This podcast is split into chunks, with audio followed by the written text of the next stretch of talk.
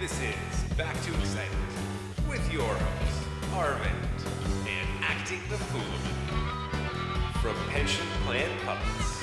Hi, welcome to Back to Excited, episode 138. My name is Arvind. Joining me as always, my colleague from PensionPlanPuppets.com. It's Acting the Fulemin. Hi, everybody. How you doing, Fulemin? I'm good. I think some congratulations are on order on your end, though. Are Uh, we- for what? I, look, I know you want to congratulate, you know, my personal takes and analysis for inspiring Austin Matthews to score as much as he has, but I think most of the credit goes actually to William Nylander. No, I don't think you should sell yourself short as the emotional impetus for that hat trick that Austin Matthews scored last night. Every time Au- Austin Matthews goes on the ice, he thinks, "Man, I want to make RV proud." Mm. And you know what? You did, Austin. You did. no, Arvind is going to be able to append doctor to his name or prefix doctor on his name. Yeah, I'm very excited. Yeah. Uh, I, I can I can finally be one of those insufferable people who insufferable people who just tells you to call them doctor at all times, even though it's not relevant. and it's also not even the useful type of doctor. Well, don't say that. You can do all sorts of math that's like akin to magic from where I'm sitting. Like it's almost beyond my comprehension at all. But yeah. Anyway, so congrats to Arvind, who's smart and has worked his ass off. So Thank you very much. I appreciate it. yeah. Um. And now let's segue awkwardly to the Riley Nash trade. Some, speaking of someone who's smart and works their ass Mm. off, how Dubas. There it is. I was trying to come up with something to do that smoothly, and I totally blanked on how to transition it. My bad. Um, yeah, so let's let's talk about uh, the the trade the Leafs have made. This podcast might be slightly out of date by the time you're listening to it because we're we're recording this Sunday morning as we always do. Trade deadline is Monday, I believe. So you know there is, as there often is, chatter about the Leafs, and you know the fans are trying to wish a Taylor Hall and possibly Linus Ullmark trade into existence. Kyle Dubas doesn't really care for our wishes, it seems, in in, in a general sense. So who knows what's going to happen? But he did make one trade, Yes, he and did. And that was trading a conditional seventh round pick, the favored tool of EA Sports NHL GMs everywhere, um, for one Riley Nash. So the conditions on the pick, it's a seventh round pick that becomes a sixth rounder if Nash plays above 25% of the Leafs playoff games this year. Not an incredibly difficult um, condition to, to meet, but the difference between a sixth and a seventh is almost nothing. So, I mean, for our purposes, we can basically, I, I'm just going to kind of mentally treat it as a sixth round pick. Uh, and it doesn't really affect the trade calculus at all. Um, so, Fulemin, let me know, what are your initial thoughts about this deal? So the interesting thing about this is that the Leafs traded for someone who was injured right this second, which you don't always see that often. But Riley Nash is out and is anticipated to remain out until game one of the playoffs. And so the fact that Riley Nash has a cap hit of 2.75 million doesn't actually have much impact on the Leafs because they were able to put Freddie Andersen on LTIR, acquire Riley Nash, and then LTIR him in turn, with the result that by the time Riley Nash returns, it will be the playoffs and the salary cap will not exist anymore for that purpose. So they were able to get a player who was paid a lot more than the bargain bin buys, you know, in the 700,000 sort of range. And yet they were able to do it without really encumbering their cap space. Right. So I think What- it's significant that they made this particular acquisition for a Kucherov esque addition in technique only. Obviously, Riley Nash isn't quite as good as Nikita Kucherov, but yeah, the idea of a player who's going to return right in time for the playoffs when the salary cap doesn't matter.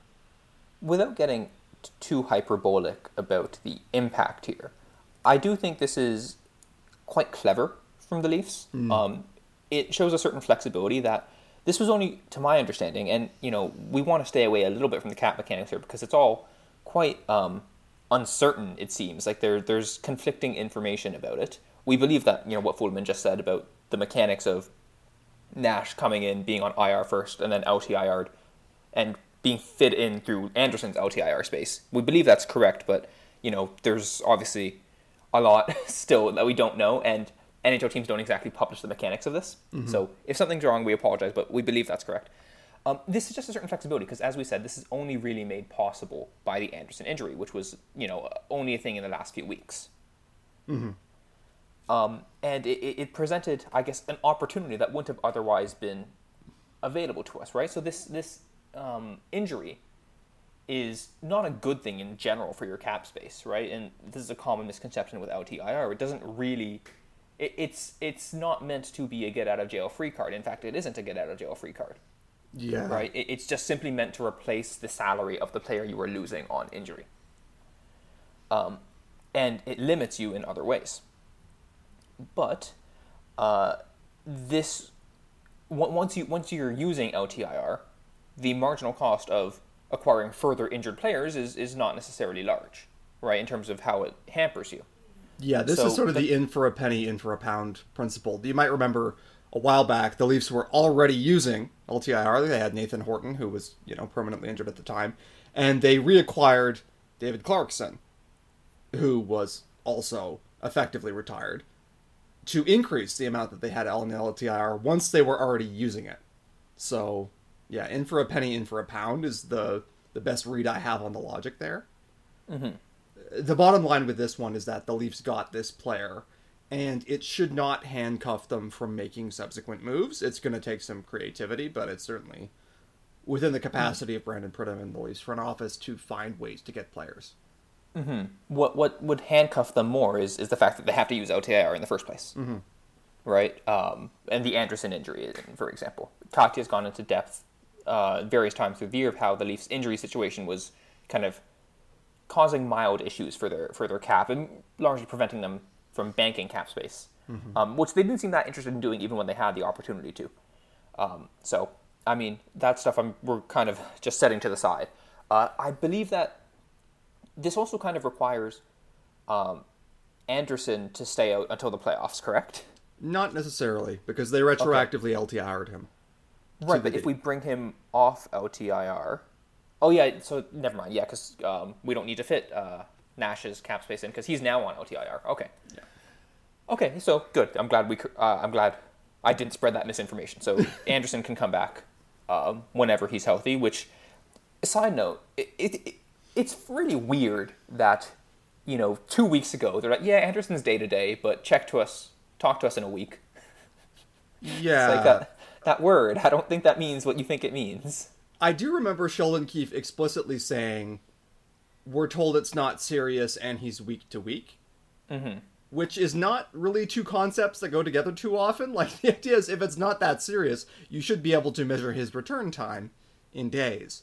And the impression that I got was, it was the combination of a nagging injury that the Leafs wanted to wait for Andersen to heal from. And at the same time, it was a recognition that his play hadn't been adequate lately, and so there was no longer much use in him pushing through. If he had been playing well, and it were a playoff game that night, the impression I got was that Freddie Andersen still might have been starting. But now that they've kind of taken him off, Jack Campbell has uh, really stabilized the net for the most part. I think that they've decided that the best thing that they can do is give him time to fully recover, which is uh, I think the right thing to do. So yeah, um, it- One thing I want to note, um, Species, our Marlies, one of our Marlies correspondents, has mentioned a few times that like Keefe is just not above straight up lying when it comes to injuries. like there are situations where I think Kapanen uh, got injured during a game or something, and someone asked about it, and Keefe said, "Yeah, I don't know anything about that." And then like ten minutes later, Kapanen walks through the locker room in crutches. tactical dishonesty. Yeah. Um, so, you know, don't take anything at face value. Okay, so all that stuff aside, we should actually talk a little bit about Riley Nash, the player, and how he potentially fits into a Leafs playoff roster. So, um, yeah, Fulemin, do you have any, I guess, initial thoughts on that? So Riley Nash seems like the most Columbus of depth forwards almost. He's always had quite good defensive impacts. Those have persisted through several different teams. Uh, obviously, Columbus, we know painfully and intimately how much they can be a pain in the ass to play against. Uh, Riley Nash seems to suit that really well.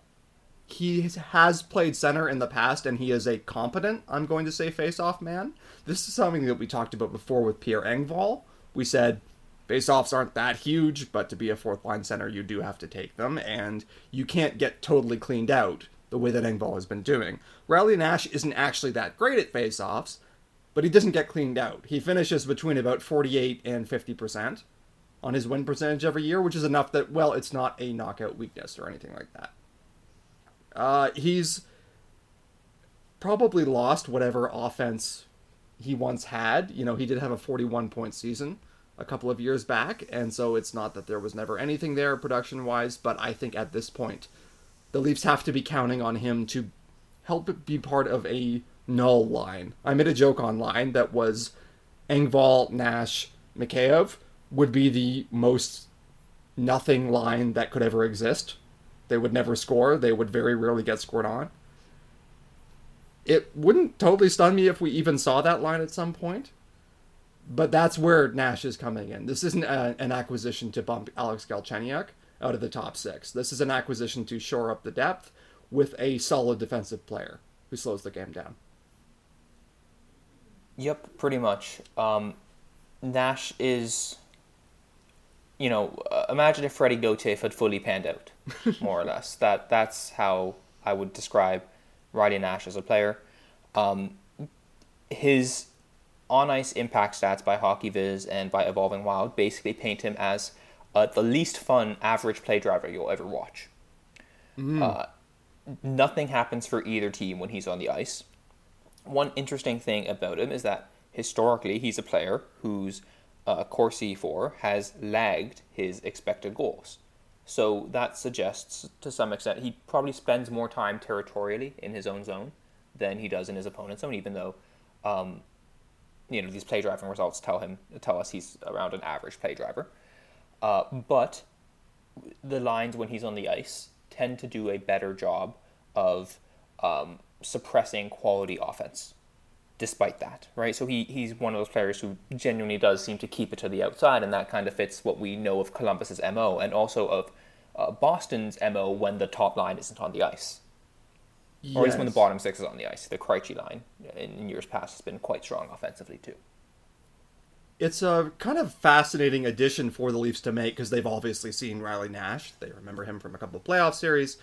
And he brings a thing that the Leafs maybe conspicuously lacked in recent years in terms of having those depth players that do slow the game down to such a great extent. And so you wonder if the Leafs moving to a more top six, bottom six model, as they've done this year, and with a perhaps evolving comfort level with who their top six is going to be. We'll see if there's another trade coming or not. But they look like they've decided, okay, we can trust those lines to hold up their end of the bargain productivity wise, and then we want a line that ideally can hang in against some kind of competition and have nothing happen.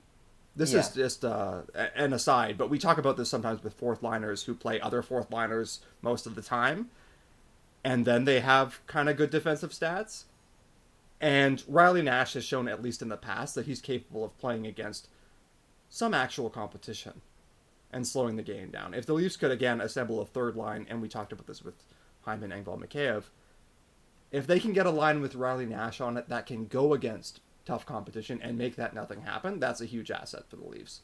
I'm not expecting his impact to be anywhere near that large. I'm just saying that's the dream scenario. It absolutely is. I mean, in, in this current season, Nash has faced slightly lower than league average competition, it seems.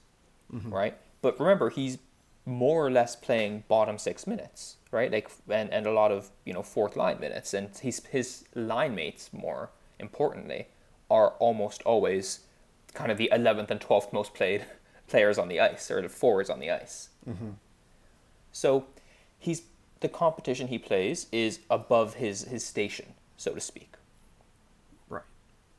So that that's worth um, that's worth noting. In terms of usage, as you would expect, he tends to be used more defensively than offensively. Uh, that's been quite notable this year, where he's been kind of buried in defensive zone shift starts. That wasn't the case last year to the same extent. Um, and in terms of leverage, I mean, you're never playing this guy when you're when you're trailing, mm-hmm. right? He's there, he's there to hold leads. Exactly, which with the Leafs' experience, you can certainly see why they might like to have someone who can do that. But there is a, an additional question, and you asked me this before we went on the air, which is, who does he replace? And that's and it's not difficult. a question. Yeah, it's not a question that has an ob- as obvious an answer as you would think, mm-hmm. right? Because, I mean, the when when Galchenyuk started getting into the lineup, he was the Leafs were injured for that sometimes too. But like in full when fully healthy, the Leafs' 13th forward right now seems to be Alex Barabanov, mm-hmm.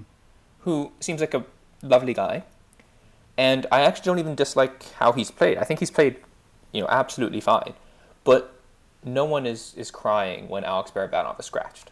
He's the epitome of the guy who can come in and do a competent job, and the guy who can go out and not be noticed. Just he's right on that exact 13th forward dividing line where he can slip in and out of the lineup. So, yeah. And with him out of the lineup now, well, who who's next on that list, right? And you you, you roll through the top two lines. We're, let's assume William Nylander is healthy. Obviously, there's the um, he's still in COVID protocol right now. The word seems to be positive. He hasn't, and, and that he hasn't tested positive. Uh, and you know, we hope that he and his contact are also you know are, are both safe and are able to deal with the virus if they contract it. Um, well, well, I guess his contact must have contracted the virus, otherwise he wouldn't be in protocol. And hopefully Nylander continues to test negative. Um, but yeah, the top two lines: Hyman, Matthews, Marner, Galchenyuk, Tavares, Nylander. Maybe Galchenyuk and Hyman are, are swapped, uh, but they're they're staying in some in some fashion. Mongelo, tr- another trade, which we're going to assume is not happening. At yeah, that's the thing is Riley Nash does not bump Alex Galchenyuk. He does not have the skill set to do any of those things, even if you don't think Galchenyuk is that great at them. And so then it becomes a question of if the Leafs don't get anyone else, who in the bottom six goes out for Riley Nash? Right. Yeah. Neither Galchenyuk nor Nash can do the other's job, basically. Exactly. Yeah.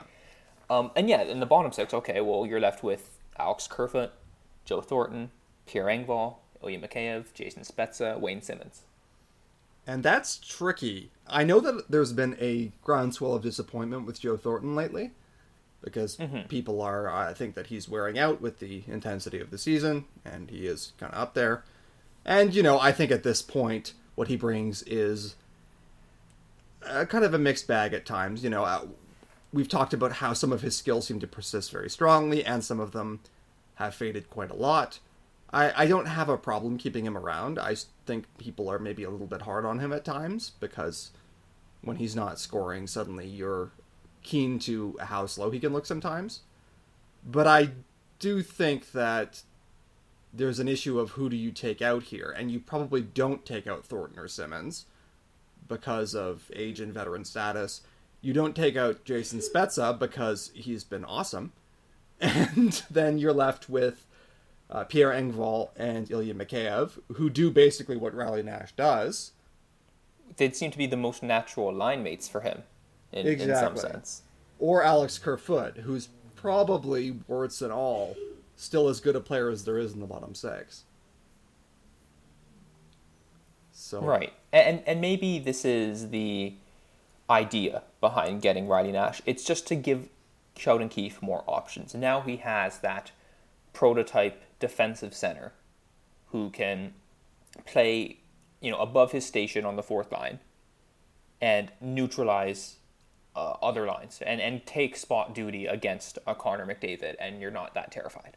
Right? Can take spot duty against Brendan Gallagher and you're like, Exactly. oh, and it's like, okay, we'll, we'll, we'll be able to survive this. This can free up a couple shifts of John Tavares against, I don't know, whoever is on Montreal's third or fourth line against Jake Evans.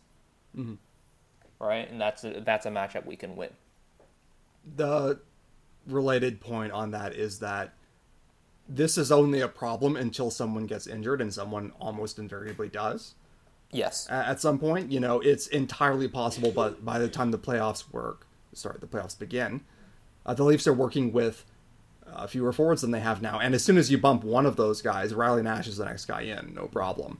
So it is possible the Leafs are just anticipating there are going to be bumps in the road, and we would like to have some security. I don't think that this is like a game changing acquisition, to be clear. It just is of a guy who can competently play in the bottom six and probably contribute and also provide a little bit of injury depth. Like this is a a very minor move, but it's the kind of move that you make when you're a contender and you're trying to shore up your chances while also keeping an eye on bigger bigger prizes as mm-hmm. the Leafs have supposedly been doing. Yeah. With with Nash in general, it, it it's interesting um, his usage has changed a little bit. It's gotten actually even more defensive this year. In, in prior years, at least with Columbus, he he was used more defensively than offensively, but he wasn't given that you know okay you were never ever ever ever uh, starting in, even in the neutral zone. You're always starting in the defensive zone. You're always playing you know with where we want to defend leads and all that sort of thing. Uh, this year, his his usage has gone you know even further in that direction, and it, it's interesting. Um, John Tortorella takes a lot of crap for a lot of reasons, uh, many of them deserved. But when I was studying the Blue Jackets last year, the one thing that struck me is that his usage of players generally seem to be aligned with what you know their stats and their track records say are their skill sets. Mm-hmm. For all the talk about him trying to turn, for example, Patrick Laine into if um, a power forward or whatever. Uh, I I've generally found that that Tortorella is reasonably good about playing players quote unquote where they should be played. Or uh, now that doesn't say anything about style, of course, right? And if if if it's you know in the case of Laine, there might be a style mismatch with with the team, but I I do actually kind of trust uh, Tortorella's usage of, of players generally. And I do see that as a template of how he could and probably would be used by Sheldon Keefe as well. Yeah, I mean, I think with Tortorella, you have to give him a certain amount of respect based on he's had teams that did better than we thought they would be able to do on multiple occasions. Mm-hmm. He does have a long track record, and there is a certain amount of credit that you have to give him for that. And I think with players like Riley Nash, who are pretty established at this point, who have shown some offensive flair in the past, there can be something like it's almost like a feedback loop where it's okay, offense is fading a bit, let's use him in a more defensive role. He does well at that, but he doesn't produce as much because, again, more defensive usage and it sort of perpetuates and drives them into this bottom six role. Obviously, if they were really good at offense, they would still be able to overcome that and possibly regain their previous position. But it wouldn't surprise me to see this as kind of a recurring thing with players at Riley Nash's stage of their career where they can still contribute. They're still effective and good players and they're liked by coaches, but they're no longer what they once were in terms of capacity to help on the other end at any rate, I think that this is a good acquisition. I don't want to blow it out of proportion. I know that we've done 23 ish minutes on this now because it's what the Leafs have done primarily in terms of trades at this point. And I do think that it helps, but it, it, you know, the fact that it's a conditional seventh that might promote to a sixth, that gives you an idea of the scale of this one. So, yeah, the, I think the big takeaway is that Nash is a depth player who can play with play against a harder quality of competition than his quality of teammates generally corresponds to. Yeah. And on the Leafs, that could make him really useful because even our depth for- forwards, like Mikheyev and, and Engvall, for example, are useful bottom sixers. And he might be able to be part of a line that is able to, um, yeah, play above their station and free up one or both of the top lines to go ape shit on some poor third or fourth liner. Yeah, exactly essentially he can let you win those kind of power versus depth trades. Exactly. And the Leafs in the end, that's always the game with Toronto's line matching is that when you give Matthews and Tavares opportunities, they can make hay. Yeah. So. And that's a, that's if everything works out, right? Of course, it, it's not a guarantee. Uh, Nash, you know, for example, this year his is underwater in Corsi expected goals and actual goals, right? It's not. We're not saying oh he's going to saw off against McDavid and you know, then Tavares is going to beat up on Kyle Turris. Mm-hmm. Right, but that that's the theory of how it could work. I mean, as we found out to our great, great discomfort against Columbus, it is also just possible that your top players don't score very much five on five. And so, eh, obviously, if that happens, the Leafs are in trouble no matter who they're playing against. But I do, I like this ad. I certainly like it at the price that it was, and I think that it has the potential to maybe turn out to have been a little bit meaningful down the line. So we'll see. Yeah, I, I can I definitely can see the logic in this deal. Um, I think it, it's it's smart in, in in a couple ways. That doesn't mean, you know, it's not it's not changing the entire trajectory of the team, but I think it's a it's a smart ad that can help the Leafs situationally, um, and the cost of a of doing this, both in terms of assets given up and flexibility uh, that we have forfeit, is pretty minimal. Right. So we were going to do another segment today, mm-hmm. which was bad takes. We do these occasionally, and people seem to like it when we're mean spirited. And there's been a a whirl of features at the Athletic about who says no. You've probably seen these online and in other trade fora where who says no is you propose a trade and you say either this team rejects the trade, that team rejects the trade, or both teams are okay with it, and then the trade happens. And this is obviously kind of a fun game for trade speculation, and so the Athletic got a bunch of these fan proposals and then ran them past NHL executives who were not identified by name, but were identified by title NHL executive to evaluate the trade. This is a great idea on the part of the Athletic. I want to be clear, this is very fun, and any criticisms that we make are not of the concept itself. It's actually Mm-hmm. quite interesting. I feel this way about like Craig Custance when he surveys the whole league's executives about goalies and stuff. I'm like, well, Yeah. it's very interesting to know what they think about goalies and stuff like that, even if some of the things that are printed are kind of dumb.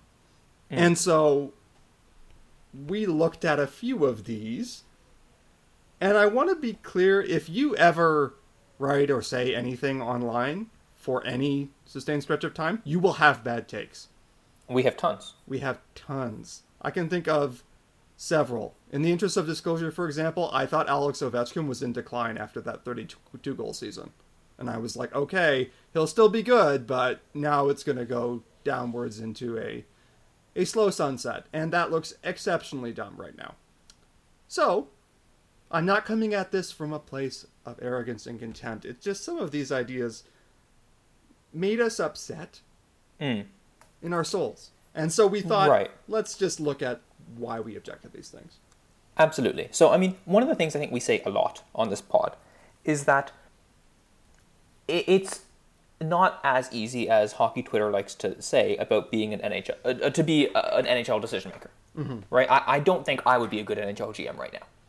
It'd be really Right. challenging. And like there should be a baseline level of respect for the people who are doing the job up to a point.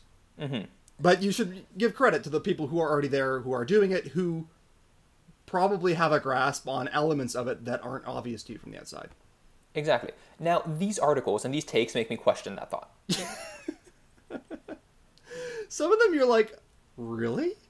That's baffling. Anyway, yeah, so uh, we will try to approach this with an even handed mix of understanding and also making fun of them. Yes.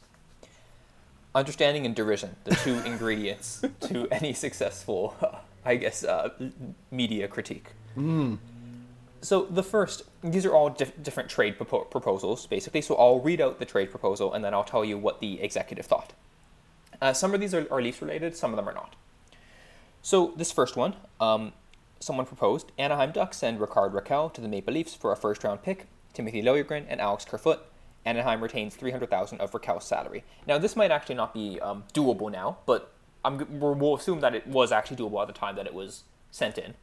Um, because I'm, we're not, I'm not going to say, oh, this is a dumb trade thing. You should have mentioned the LTIR ramifications. Like, that's not Yeah. that's not you know really relevant or very fun.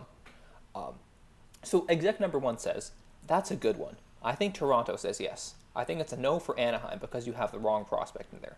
People talk a lot about Liljegren, Sandin, and Nick Robertson. I think if you have Sandin or Robertson, you have a deal. Liljegren is the third of three. People have concerns on Liljegren. So I'll say a couple things for the exec here. I think they're accurate in how they talk about the prospects. Mm-hmm. Liljegren is the third of three. People do have concerns about Liljegren. If you have Sandin or Robertson there, you do have a deal. But that's because the deal would be fucking stupid for Toronto. They're giving away the store based on okay, so I did want to try and observe a couple of through lines here. When ticks get this bad or like this, one of the things you wonder is I wonder how this analysis came to be.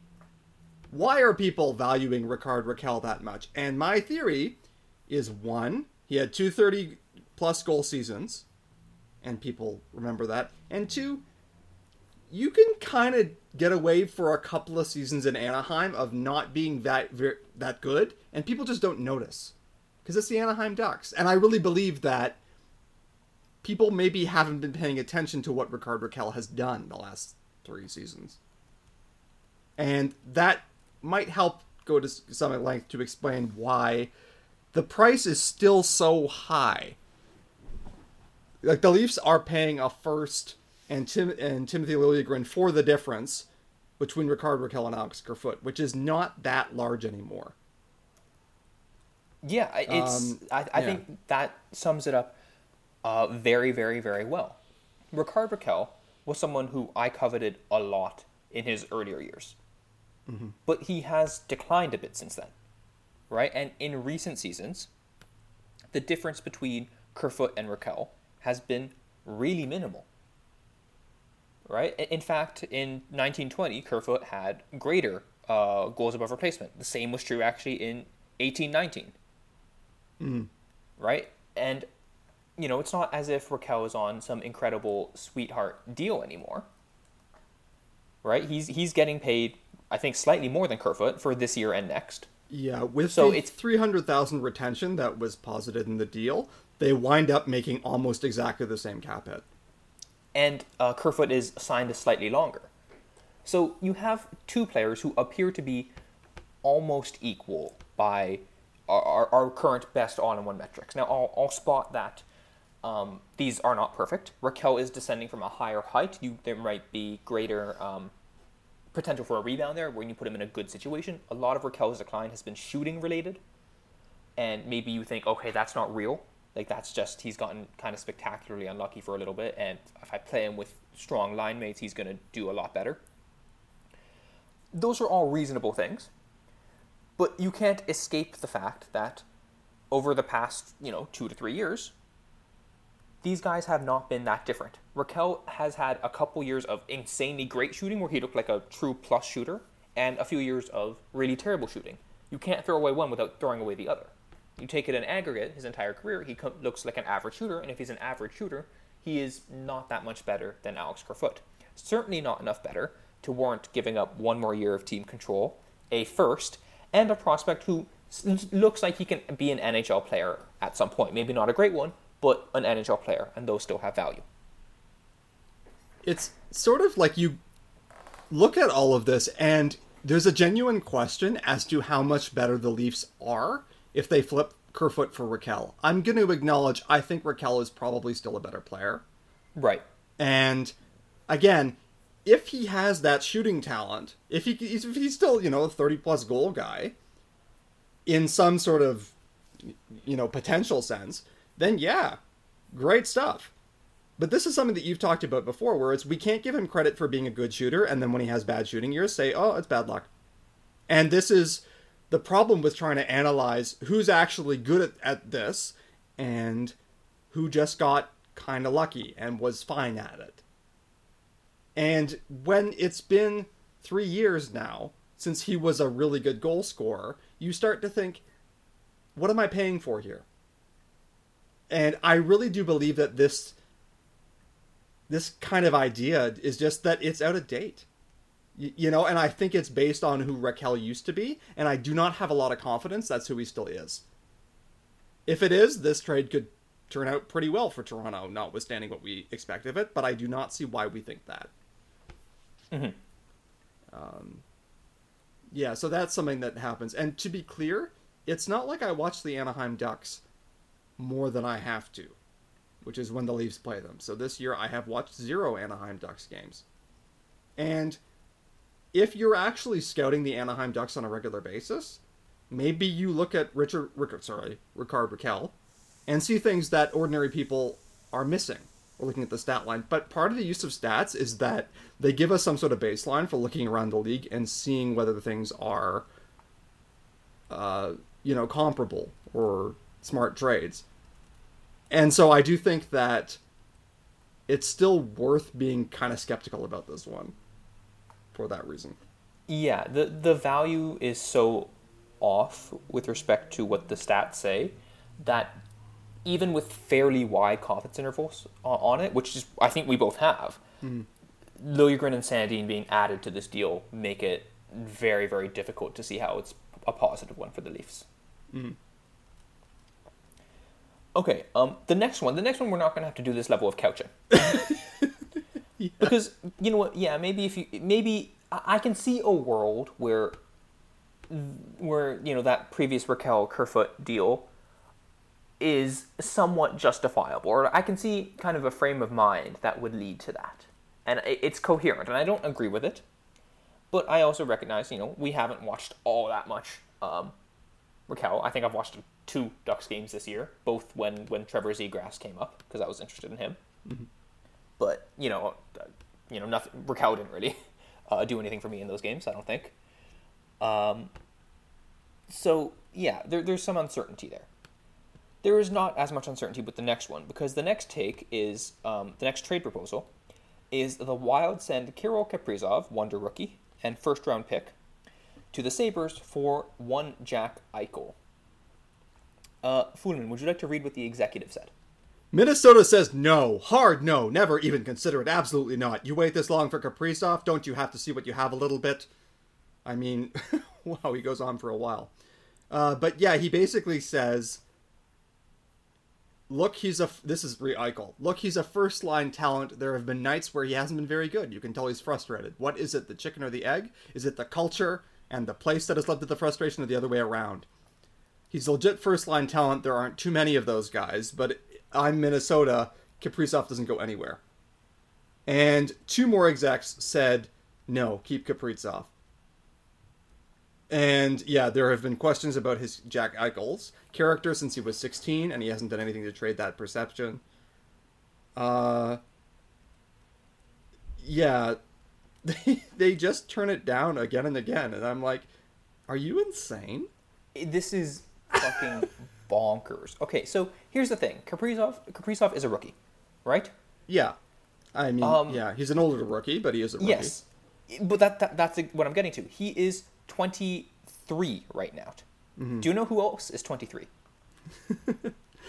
I mean, Jack Eichel is 24, but. Oh, sorry, that changes my entire analysis. Okay, yeah, this is a good. It's a good trade. Now, like the difference between them in age is like six months. They were in the same draft. Mm. So and it's gone under under the radar this year. Um, you know, because Eichel has been hurt, and Buffalo has, of course, just been an absolute, you know, disaster of epic proportions. Um, but Eichel is in the same tier as players like Auston Matthews and Nathan MacKinnon, in the just under Connor McDavid bracket. Yeah. Like based on this year, maybe you put MacKinnon and Matthews above him. Right. Well, not maybe. You, they, they probably should be above him. But Eichel is, you know, if Eichel comes back and puts up seasons comparable to them going forward, no one's shocked. Eichel is an amazing player. He is so good. Mm-hmm. He, like he would be probably the best player in the history of the Wild franchise. I'm guessing certainly the best forward. Um, yeah, without a doubt. Like who else is it? Marian Gaborik, I guess. Mm. And then Kaprizov himself is already like in the rarefied air that is Minnesota forwards. And so I get, I think cap concerns certainly play a big role at this point in time. And Jack Eichel makes 10 million uh, against the salary cap. Now, Kirill Kaprizov is going to need a new contract in the summer it's not going to be 10 million i don't think but it, i could see it being pretty expensive especially if they want to try and buy a lot of term yeah he's he's an rfa um, and what he'll have maybe three more years of RFA status. Yeah, so he'll be uh, 27. Yeah, he's about to turn 24 himself in a couple Yeah. weeks. Uh, so he'll be 27 when he uh, he gets loose. But it's just a matter of as cool as Kirill Kaprizov is, and as dazzling and offensive, and as much as there is a cloud of uh, disgusting, stinky failure over anything to do with the Buffalo Sabres at this point.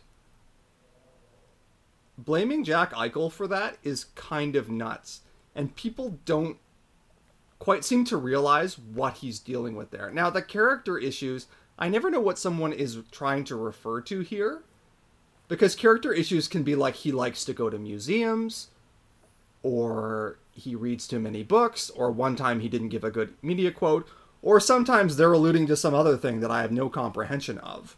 Yeah, that are like actual serious issues. Yeah, but based on what we're seeing here, they're saying character issues since he was 16, and he's certainly an emotional and uh, sometimes expressive of his frustration kind of player. He's played in hell for his whole career. He's been the best player on a team that played in hell for years and years, and he's worked his ass off, sometimes doing quite well, regularly doing really well in minutes for a team that otherwise got destroyed when he wasn't on the ice. I kind of don't know what else to say at this point other than Jack Eichel is a top 10 center in the world, and you can't expect him to save the worst run franchise in recent hockey memory by himself. He's not God. And this whole this like confident rejection of the trade idea is basically because Jack Eichel is not God. Like he was not able to save the worst run franchise in hockey over the last 10 years. Um I don't know. Like I, this came up with Montreal too where some Hab fans were like, "Okay, these players are off limit in a trade for Jack Eichel." And I'm saying, you can name any two Montreal Canadiens and a first, and if they trade them for Jack Eichel, Montreal wins the trade any two players. And It's- yeah, It's just nuts. I mean, look, it it gives me no joy to say that Jack Eichel is a good player, but Yeah. he is. yeah. Right I that's mean, that's the reality and i i i really i just don't understand how these execs are so positive so confident that they should tra- uh, take kaprizov instead right i mean i guess it depends a lot on what you think kaprizov's next deal is it's not going to be 3 million no, I wouldn't think. Even though he doesn't have offer sheet rights because of that weird clause that he's under for this time, but offer sheets barely happen anyway. And Minnesota's going to want to lock him up for term, so we'll see about that. It's just, it really does feel like once you get associated with loser teams, it's so hard to shake that label in hockey. And we've seen it time and again with Taylor Hall, where I see even even kind of progressive minded stats minded fans say that Taylor Hall lacks the will to win or they think that there's just something wrong with him. And I don't really get that. Like you look where he's played and again he's just been so up against it in terms of luck and everything else. And so uh, again, Jack Eichel is the kind of guy who can be the basis of a franchise. He can't be the basis of a franchise when you botch every other single move around him again and again and again. But he's a fantastic player, and if Minnesota turned this down, I genuinely think that it would be the worst mistake in the history of the Minnesota Wild. it would be insane. It's almost hard to find things to say about that because it's just so on its face dumb. Yeah, like it's uh-huh. just almost upsetting how stupid it is. I don't know. It like, is. I worry we're being too harsh, but at the same time, it's like, come on, man. And the other thing is with Jack Eichel is it's not like we're it's not like we're out of step with how talented he's known to be. Like this isn't like you know, we've picked some guy who has great defensive metrics for a year, and we've decided that he's actually a Selke candidate. Everyone knows Jack Eichel is great. He went second overall behind McDavid for a reason, one of the deepest drafts in modern history. Like, it's established that he really is as good as we seem to think he is. He's just being blamed because he can't save uh, a franchise that at this point looks like it's been cursed. And while we're at it, why don't we wait for Kaprizov to have more than you know 40 games of a 15% shooting percentage and a 12% on ice shooting percentage? Yeah, like maybe he's one of those guys who's just a premier sniper. He's obviously extremely talented, but at the same time, that's pretty hot. no one sustains 12% on ice shooting percentage. I, I, remember looking this up when um uh, after Marner got his, his deal because I wrote an article saying mm-hmm. you know look Marner probably hit his career high in, in points and that actually looks incredibly dumb speaking of bad takes because um, he his point rate I think each of the last two years has actually been higher than, than that. He's been unreal, yeah. Right, but the logic was so few people, basically no one is able to reliably sustain a 12% on ice shooting percentage at 5 on 5. It, it's just absurd, right? And I mean, that part of it is actually uh, still somewhat sound because Marner's on ice shooting percentage in the year after that was 11.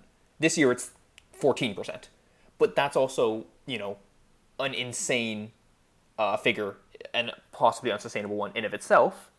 And also, he plays with Auston Matthews in one of the weaker defensive divisions. Yeah. I'm not expecting 14% on ice shooting percentages from Marner going forward, and you'd be a fool to expect even 12% from Kaprizov going forward because that is just very, very hard for anyone to do that. Mm-hmm.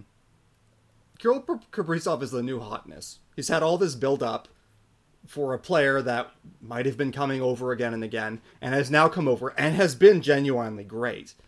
And Jack Eichel is suffering from being yesterday's news, who came in, was very touted, and was unable to save a franchise that, again, is a complete disaster.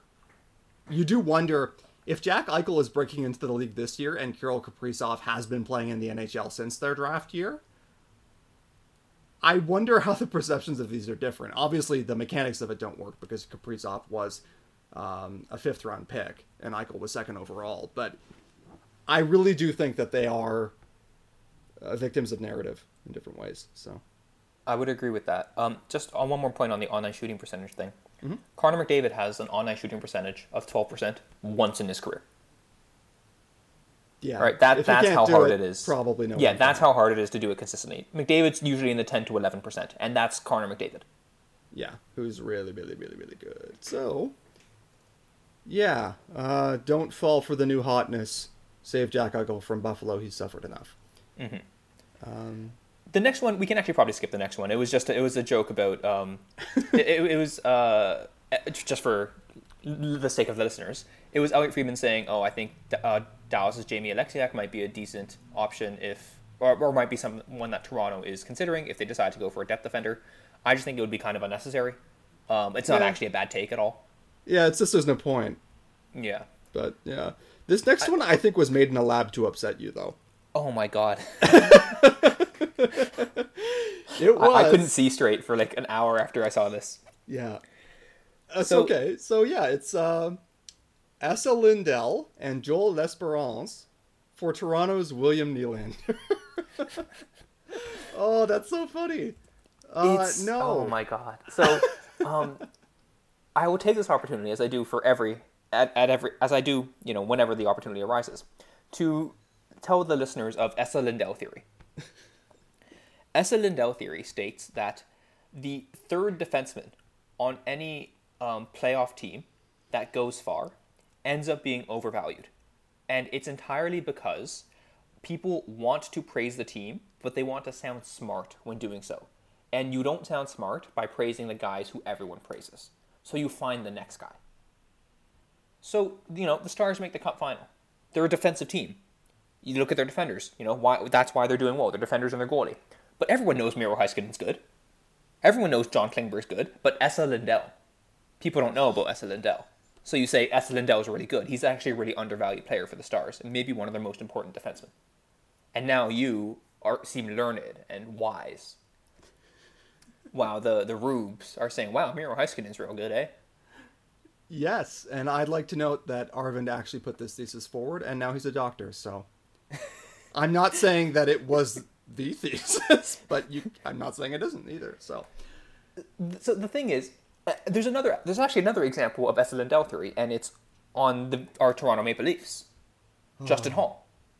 So he's not the third defenseman, but he you, you go down until you get like the the least unheralded guy playing a somewhat major role.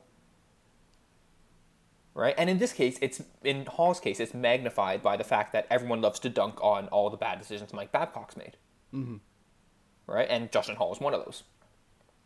But then like you get tweets saying, you know, Justin Holl's been the best shutdown defender in Canada uh, during uh, this season. It's like, well, have you looked at his line mate or his yeah, parent? it's like he's not even the best drummer in the Beatles, man. Jake Muzzin is the better guy on the pairing. Yeah, he's right there. Yeah. Right? So Justin Holl is a perfect example of Lindell theory.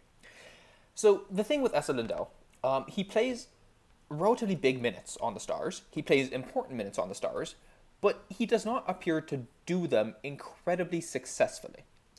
He plays a lot with uh, John Klingberg, and I can buy that. I can buy that Lindell is better than his stats say. His stats are not at all positive, right? But you know, you, he plays a lot with John Klingberg. Maybe in the minutes that Klingberg doesn't play with him, he Klingberg is playing in a super offensive role.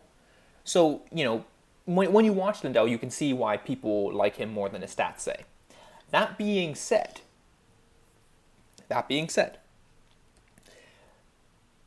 if I am trading William Nylander for someone, I want a hell of a lot more than, yeah, I mean, his stats aren't good, but you can see why they might underrate him a bit. Because there's a big, big difference between Lindell's stats underrating him a bit and him being worth a first liner in the NHL.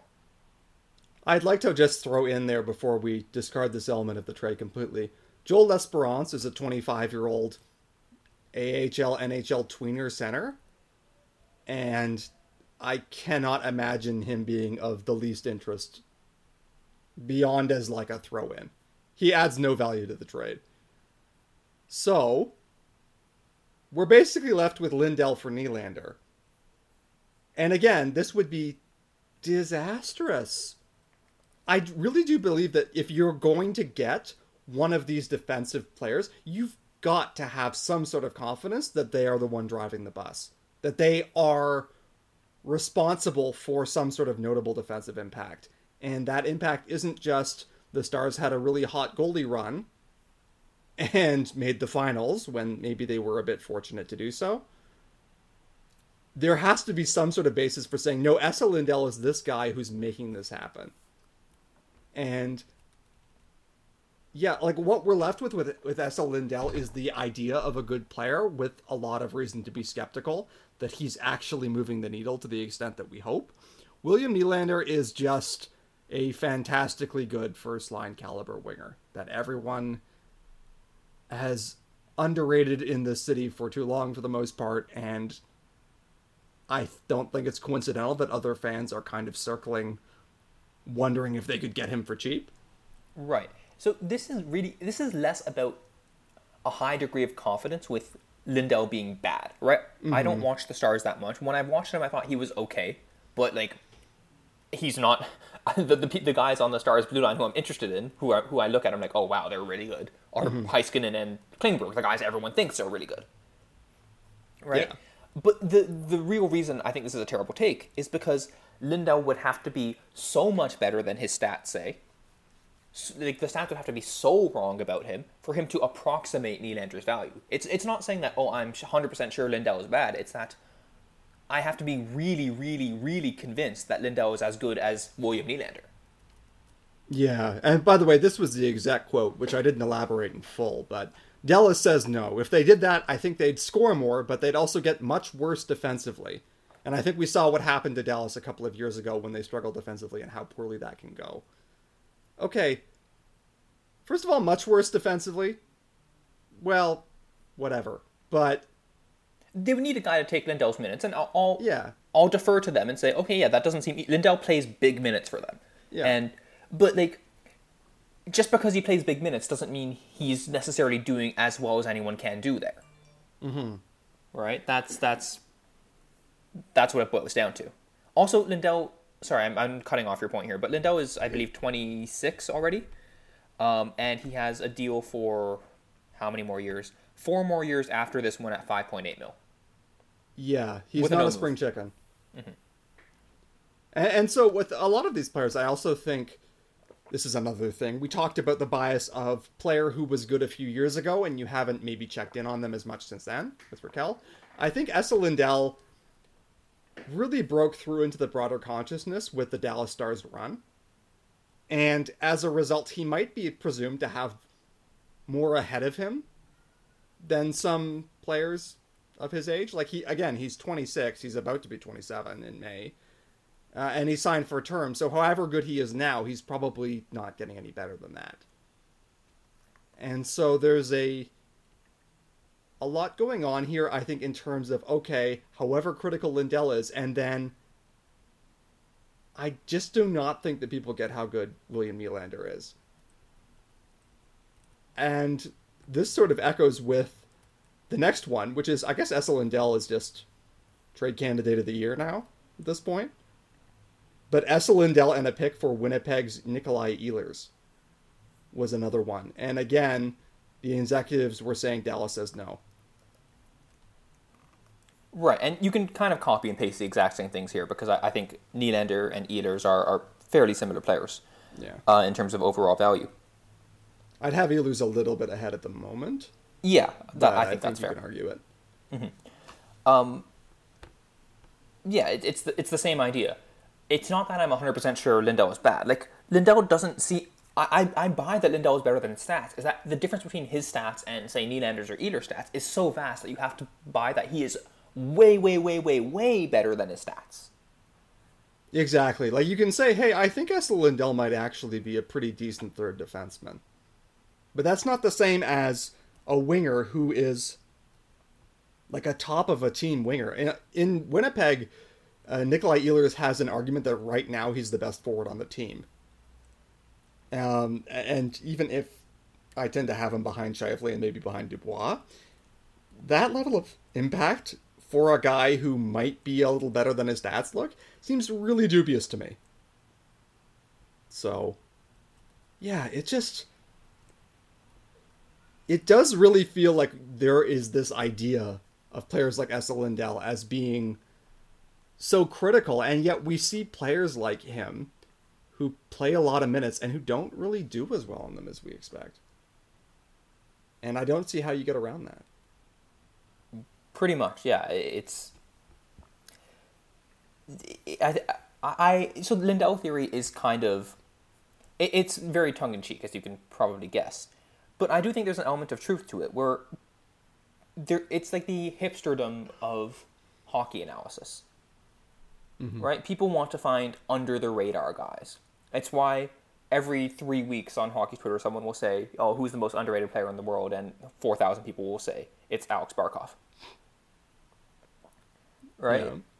So, uh, in this case, I just think the reality doesn't match up with what people are are saying. It's not that I think Lindell is a quote unquote is a straight up bad player. He's not, or at least I don't think he, he I don't think I'm not confident he is. It's that he isn't remotely worth a first line winger. Uh, Like even putting it charitably, um, Lindell is the second guy on a top pairing, right? Like at, at, at absolute best, he's a solid number two player, number two defenseman. Is that worth a upper half of the league top line winger, which is what Nylander and Ehlers are? Yeah, In I my don't opinion, think no. Yeah, The other thing that I can't help but wonder is say that uh, Colorado's goalies are healthy last year. They lost to Dallas in a game seven, the second round, uh, because they were playing Michael Hutchinson, who was their third string goalie. And as we know from experience, that's not something that you want to do more than you have to. I'm not saying that that delegitimizes Dallas's win. Injuries happen. But I am saying I wonder how much of the magic of Esa Lindell maybe would not have swelled to a chorus uh, to the extent that it has if the Stars had gone out in round two instead of round four. it's one of those things where I really do believe playoff runs have this way of impressing themselves on popular consciousness, and I think that that applies to executives. And it turned into almost a parlor game every year where somebody would pay for whoever had a really good playoff run, like Matt Beleskey, for example, and the deal would turn into an albatross. Esa Lindell won't be like that, but I do think that part of the reason that he's valued so highly is because the main memory that people have of him is that playoff run. So, absolutely. Okay, so I think those are all the bad takes we had. That was cathartic, I think. Yeah, well, you know, we should just be angry more often. Let's do that. Too nice. Yeah, I think that's very true. Um, actually, no, I think that's a fucking terrible idea. You're an idiot. You think that? you motherfucker. oh, good times. Was there anything else we wanted to discuss? Nope, I'm good. Hopefully, Kyle Dubas makes a fascinating and dazzling trade that gives us something to analyze. If not, we've given you all of our Riley Nash material, so at least we've covered it. Yeah. All right. Well, thank you everyone for listening. You can catch all of mine and Fulemin's work at pensionplanpuppets.com. You can also follow us on Twitter at RV and AT Fulemin. Thank you again for listening, and we will catch you next week.